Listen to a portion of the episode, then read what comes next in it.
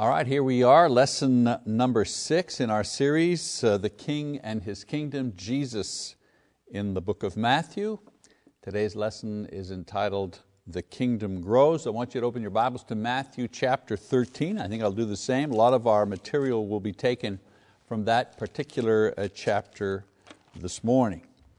Okay, so we're studying the person of Jesus as He is described in Matthew's Gospel. So far we've seen that Matthew focuses on Jesus' royal character as the king of the kingdom of heaven. And in our last couple of lessons, Matthew has described, among other things, the king himself as Lord over the uh, spiritual world, the nature and experience that one can find in the kingdom of this king, uh, the king establishing his kingdom here on earth, and the king preparing others to go and spread the borders of his, of his kingdom. So in today's lesson we're going to study one of the basic tools that the king used in helping his kingdom to grow. Since faith is the key that allows one to enter into Christ's kingdom, we know that, we've discussed that in this series and of course in, in other lessons as well. Faith is the key that allows one to enter into Christ's kingdom. The nourishing of that faith is the main way that Jesus used to promote individual growth of those already in the kingdom. Paul says in Romans 10 17 that faith comes by hearing, and hearing the words of Christ. And so, if you want to build faith, the way to build faith initially is to hear the words of Christ. If you want to grow faith, the way to do that is to continue to absorb, continue to feed on the words of the Lord. Now, one of the major teaching tools that Jesus used in the nourishing of the faith of His disciples was the use of a device called a parable or parables. Matthew explains that Jesus uh, did this for two reasons. In Matthew chapter 13, we're going to read that. He says, first of all, um, uh, in Matthew chapter 13, beginning in verse 10, he says, And the disciples came and said to him, Why do you speak to them in parables? And Jesus answered them, To you it has been granted to know the mysteries of the kingdom of heaven, but to them it has not been granted. For whoever has, to him more shall be given, and he who will have an abundance, uh, but whoever does not have, even what he has shall be taken away from him. Therefore I speak to them in parables, because while seeing they do not see, and while hearing they do not hear, nor do they understand. In their case, the prophecy of Isaiah is being fulfilled, which says, You will keep on hearing, but will not understand. You will keep on seeing, but you will not perceive. For the heart of this people has become dull, with their ears they scarcely hear, and they have closed their eyes. Otherwise they would see with their eyes, hear with their ears, and understand with their heart, and return, and I would heal them. But blessed are your eyes, because they see, and your ears, because they hear. For truly I say to you that many prophets and righteous men desired to see what you see, and did not see it, and to hear what you hear, and did not hear it. And so uh, uh, Jesus explains that He taught in parables basically for two reasons. Uh, he explains in this uh, passage. One, to continue the teaching and the maturation of those who are in the kingdom. And number two, to keep hidden the things of the kingdom from those who disbelieved and who rejected Him as the scripture said that they would. You know, the scripture said that uh, he would teach in parables and would not be understood, would not be uh, received. You know, a lot of times uh, he would be teaching a large crowd, and in the group um, would be both believers and non believers, all in the same group. And so the parable format was perfect in reaching one while leaving out the other. They both got the same parable, but because one group believed, they, they got insight into the parable, and the other group, because they disbelieved, they only heard the words of the parable but could not discern the meaning of it. So, my lesson today, I'm going to talk more about parables themselves as a, um, as a form of teaching than the specific parables contained in this passage, which are already familiar Uh, you probably know these, very familiar with these. So I'm not going to go through the individual parables and kind of talk about them. I want to talk about parables in general and how Jesus used them. So in this way, you'll be better able to understand all the parables when you, when you read them um, in the various uh, Gospels. So let's talk about parables, shall we? The word parable means to place beside to place beside. In the biblical con uh, context, it signified the placing of two or more objects together in order to compare them. And so Jesus used the parable approach so that He could lay physical and material things alongside the unseen spiritual things of the kingdom of heaven. So when one understood the relationships and the functions and the lessons that the physical things taught, then these gave insight into the workings of the kingdom. So in a parable, the physical mirrored the spiritual. Now, it was a good teaching tool, uh, as I said, because it was easily understood by all people, even those who were not educated, and also it was uh, easily remembered. Now, usually uh, an, imagine, an imaginary story about something that you know, could have happened, but was used to illustrate some higher spiritual truth. This is the, usually the ways that, uh, that parables work. Let me tell you that again. Usually it was an imaginary story about something that could have happened, but was used instead to illustrate some higher spiritual truth. So don't confuse a parable with a myth or a fable. Not a myth, not a fable, because the lessons in parables are couched in stories that could have actually happened. There are no fairies you know, in, in parables, there are no ghosts, there are no you know, mysterious things. You know. A parable is a story, but it's a story about something that could easily have happened.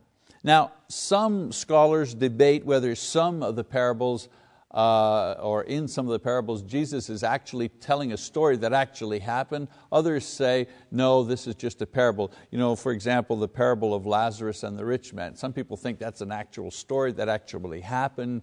It actually explains a relationship. Others say, no, this is a, a, a parable trying to uh, teach a certain point. Now, Parables uh, um, are not a device that, wa that, were invented by, um, that was invented by Jesus. Uh, for example, in 2 Samuel chapter 12, uh, Nathan the prophet uh, gives David a parable, the parable of the man with the sheep, you know, the rich man taking the poor man's sheep and, and using it uh, you know, to feed his guests, the only sheep that, uh, that this poor man had uh, Nathan gives this parable to David in order to illustrate what he had done uh, by taking Uriah's wife and seducing her. So the idea of parables you know, did not begin with, uh, did not begin with uh, Jesus. Uh, however, Jesus borrows this device and He gives it a special meaning. Now in the New Testament, only Jesus uses parables and they're recorded in the Gospels of Matthew and Mark and Luke uh, only, only those three. John, uh, no parables in the book of John. John instead has figures. Uh, you know, I am the vine. Uh, you know, I am the true vine. I'm the light. You know, he uses that particular uh, device, or he records uh, those particular devices that Jesus is using. Now, some, are, uh, some of the parables rather, are repeated in more than uh, one gospel, and many of them uh, are exclusive only to one uh, gospel. For example, the uh, pearl of great price you know, uh, is only found in the book of Matthew. the story of the, the parable of the Good Samaritan is only found in Luke. So there's a mixture of these, you, know, you can find them in different places. Now, in order to draw accurate lessons from the parables, there are some basic rules that you have to follow. You know, what, what are called rules of interpretation.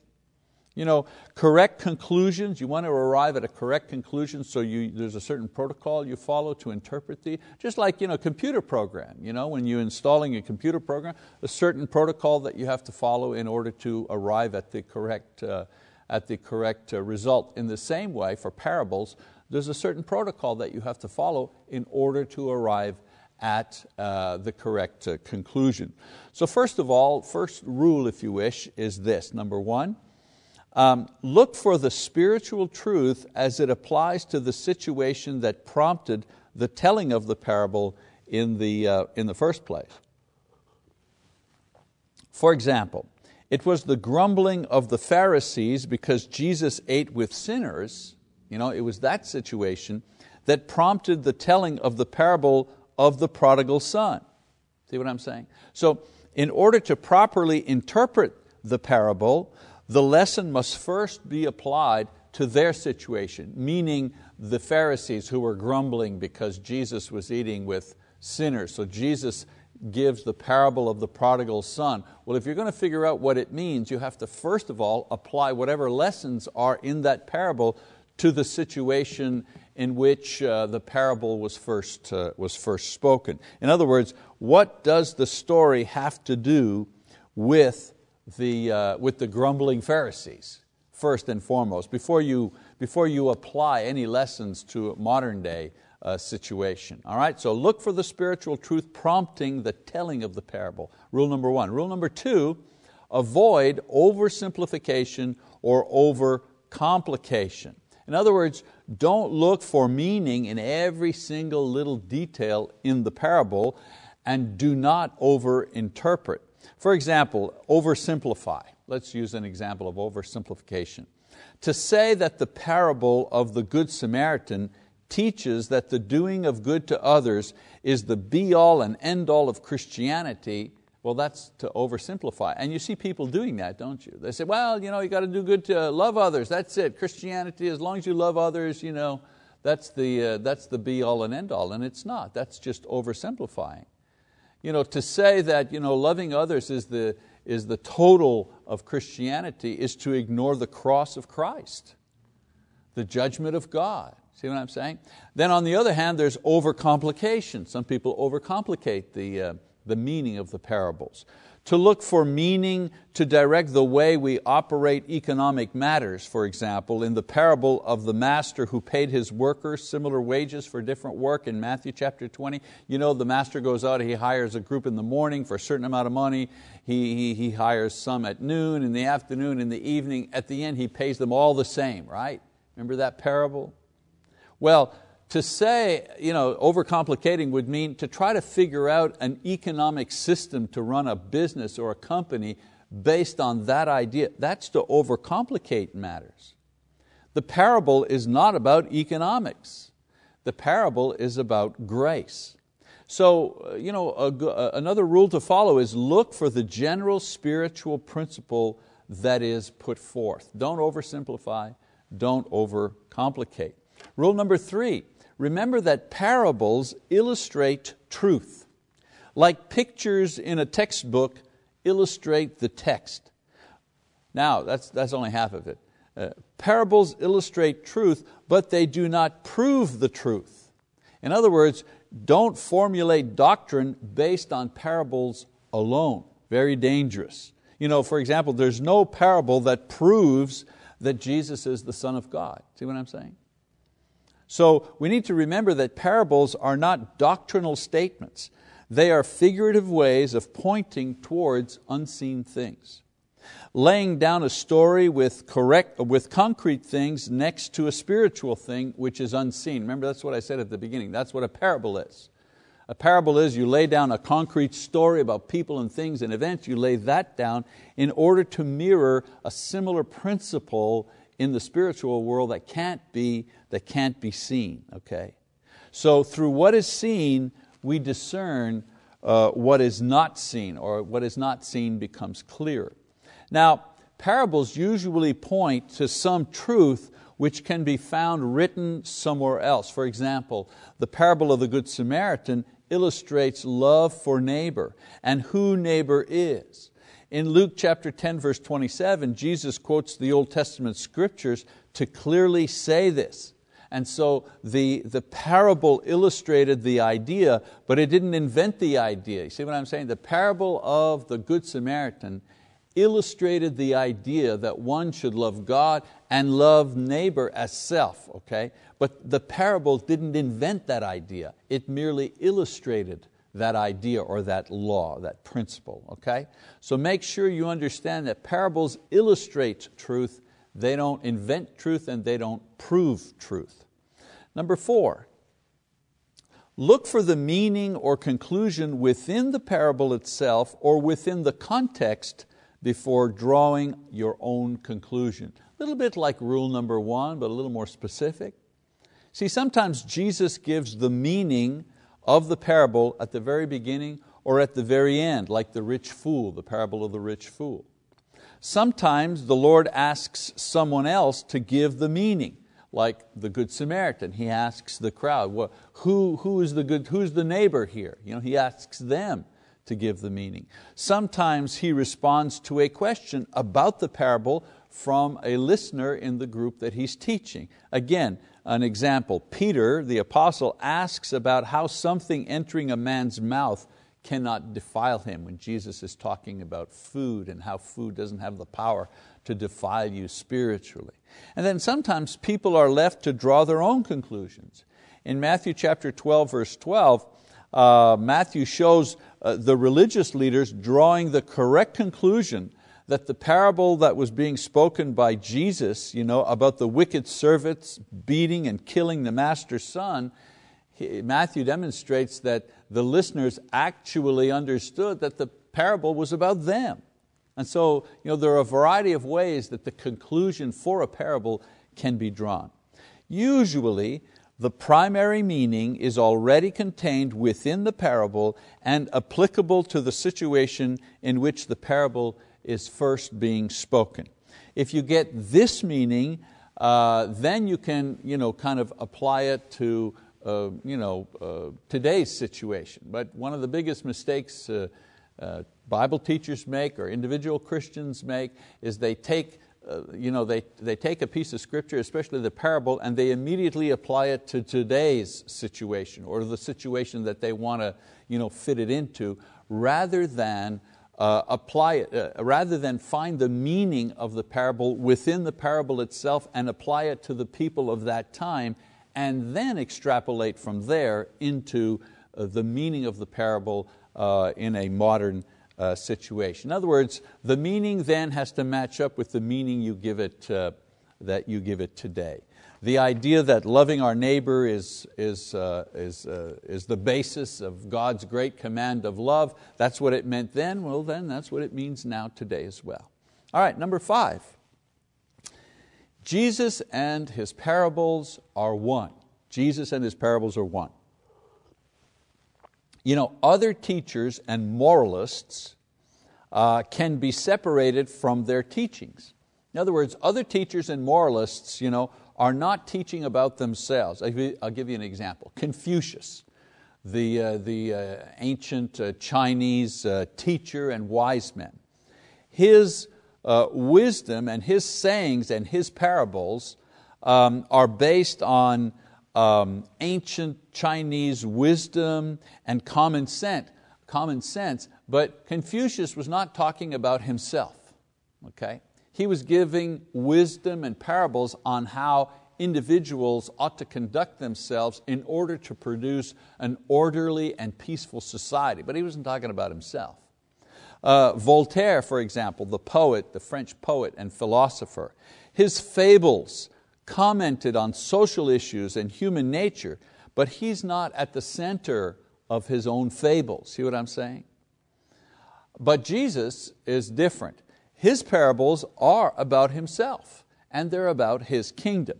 The reason people fail to understand the parables is because they fail to accept Him as the Messiah. That was the key to understanding. They understood the story, but they couldn't understand the key that unlocked the significance of the parables, and that was that He was the Lord, that He was the Messiah, that He was the Son of God. If you understood that part, if you believed that part, then you know, that truth unlocked the, the meaning of, uh, of the parables. So Jesus told the parables in such a way that in rejecting Him, you shut yourself off from understanding the things concerning the kingdom that was taught in the parables. So the point I'm trying to make you remember here is that Jesus is the key to understanding the parables. Uh, maybe go a step further. Believing that Jesus is the Son of God, is the Messiah, that's the key that unlocks the meaning of the parables. All right, so let's talk about some of the parables that are included in uh, Matthew.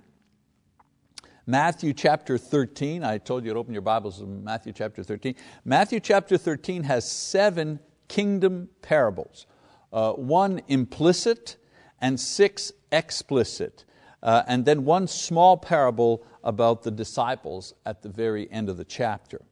Uh, many of Jesus' parables concern the kingdom and its nature, the coming of the kingdom, the value of uh, the kingdom. I might say that not all of his parables were about the kingdom, but Matthew has uh, uh quite a few of them that talk about the kingdom. Now, the interpretation of these have varied throughout the years depending on the theological position that a person held. So let's read uh, Matthew uh, 13 here, verse 33. It says, He spoke another parable to them. Uh, the kingdom of heaven is like leaven, which a woman took and hid in three pecks of flour until it was all leaven. Matthew 13, 33. So here's a simple parable about the kingdom, but there were different views about what it meant, depending on your doctrinal position.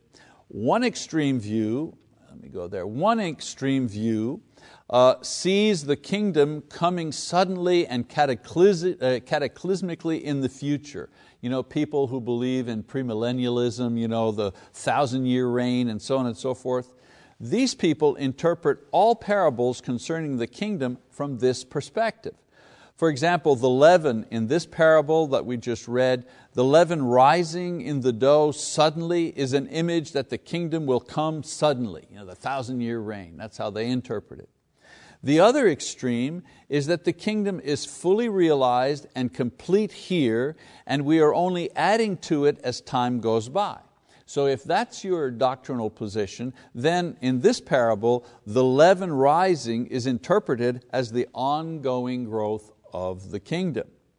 A third and more middle of the road uh, understanding, and I believe more biblically accurate understanding of the kingdom, says that the kingdom has been established here on earth by Christ, but it will be fulfilled in the future. It will be completed in the future with the resurrection uh, uh, and the glorification uh, and the exaltation of the saints to the right hand of God, and that will happen when He returns. So the third position is not just that the kingdom will come suddenly, all of a sudden, or that it's already here and it's just getting bigger. It's, it's already here, it's growing, but there's still another step. There's still a fulfillment to come, and that will happen when Jesus returns.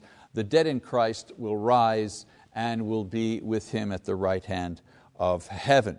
So, kingdom parables here demonstrate the behavior of those who find and develop within the kingdom until the king returns. So the people who are added to the kingdom that already exists and that are waiting for the fulfillment of the kingdom when Jesus returns, what's happening to them?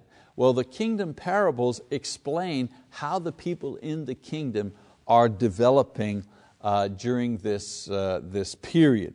So the leaven in this parable is Jesus, and the growth is the work of the saints and the final outcome uh, at His return. That's, a, I believe, a more biblical view of the uh, parable of the leaven. Jesus is the leaven, the growth is the growing of the kingdom, and when, the, when all the dough is, has been completely you know, uh, uh, done in, if you wish, with the leaven, that's when Jesus returns uh, to complete His kingdom.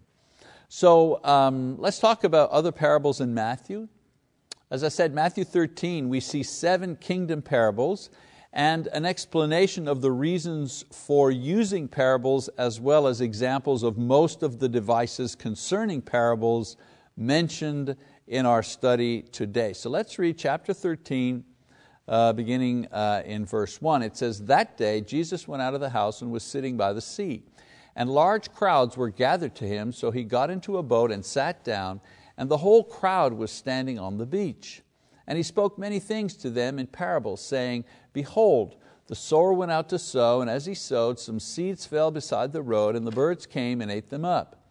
Others fell on the rocky places where they did not have much soil, and immediately they sprang up because they had no depth of soil. But when the sun had risen, they were scorched, and because they had no root, they withered away. Others fell among the thorns, and the thorns came up and choked them out. And others fell on the good soil and yielded a crop, some a hundredfold, some sixty, and some thirty. He who has ears, let him hear.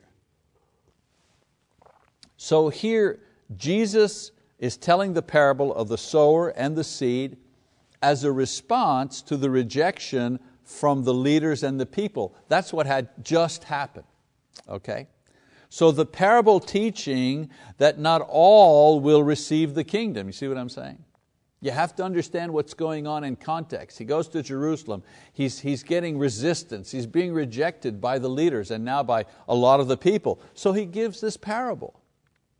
So we have the explanation of why he will now use parables. He's going to use parables, first of all, for disciples' teaching, um, and also a method for separating believers and unbelievers, and also his use of parables and reason, uh, reasons for them according to prophecy. Prophecy said that the Messiah would use parables.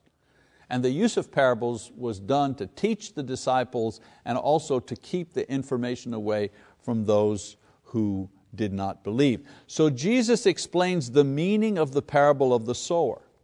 So here we have an example um, of Him explaining a parable to the disciples, also giving us the correct commentary about uh, the parables within the context. So let's read that in verse 18.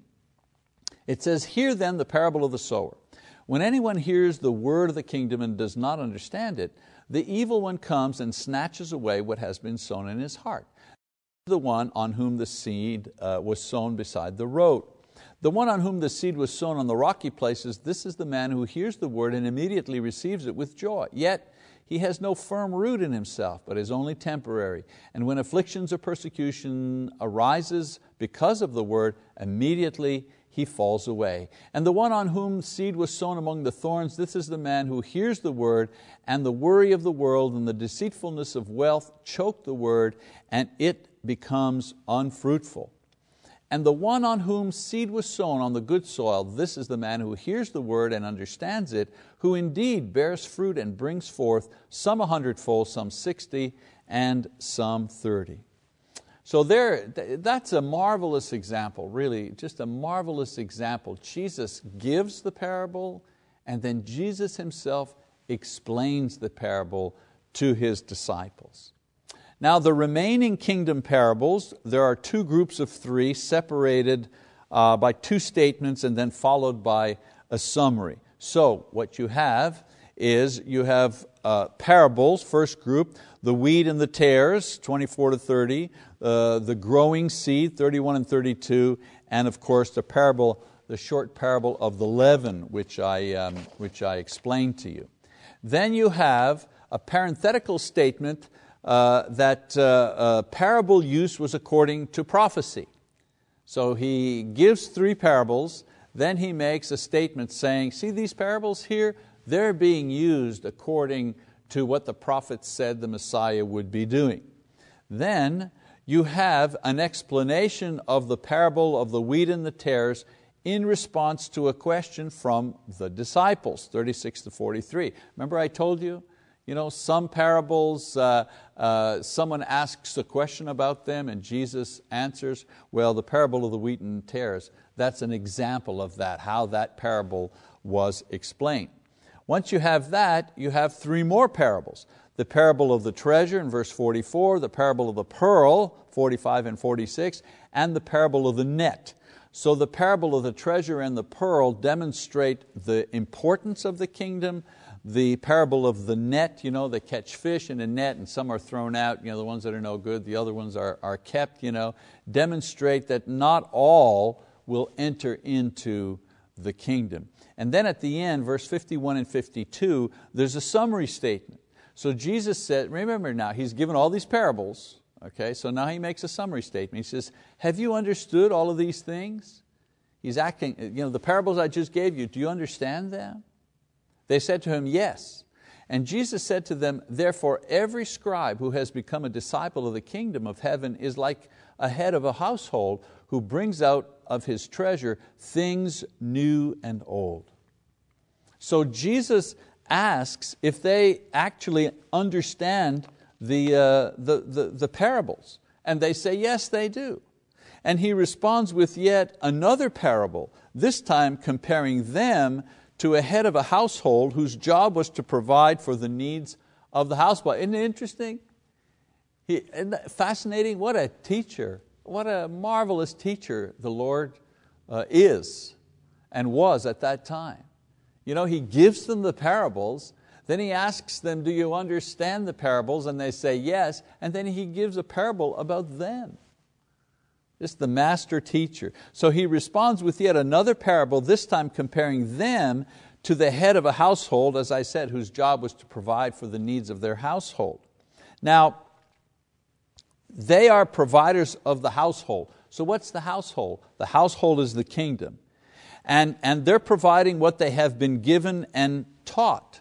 Well, they've been trained in the kingdom, okay? So some old things, some new things. Well, some of the old truths, things that are already known and accepted, like the law and the prophets, so the teachers, as teachers, they were giving them information, they were reviewing with them the law, the prophets, especially what the prophets said about the Messiah. And then he says, giving you know, the household new things, right? Well, there were some new truths which they had learned from Jesus. Uh, and had learned them through the parables. And what are the new truths? Well, the gospel, that the death, burial, and resurrection was going to uh, come, that Jesus was Himself the Messiah. All of these were new truth. So as a householder in the parable, He says, you, you're like a householder. You feed the household some old things, right, out of your provisions, and those old things are what? What the prophets said, what the law said, and so on and so forth, and the meaning of that in the context of Jesus. And then you teach them some new things, you know, who Jesus is and what Jesus will do. And of course, in the future, after His death and burial and resurrection, you know, they'll be proclaiming the gospel of salvation. So if they have learned and understood what He has taught, then they will be able to uh, see how both are connected and be able to feed the kingdom and establish the kingdom correctly. In other words, if they understood what the prophets said about the Messiah, and if they believed that Jesus fulfilled the prophecies, that He was the Messiah, uh, then they were well equipped to, um, to uh, teach, to nourish, to build, and to help grow the kingdom of the King. Okay, well, there's a lesson about uh, the use of parables. Uh, I thought it was important to go over this type of material because in Matthew, Jesus uses a lot of these parables to explain the nature and the growth uh, and life, if you wish, in the kingdom. All right, next week or next lesson we'll continue with this series on Matthew. Thank you for your attention.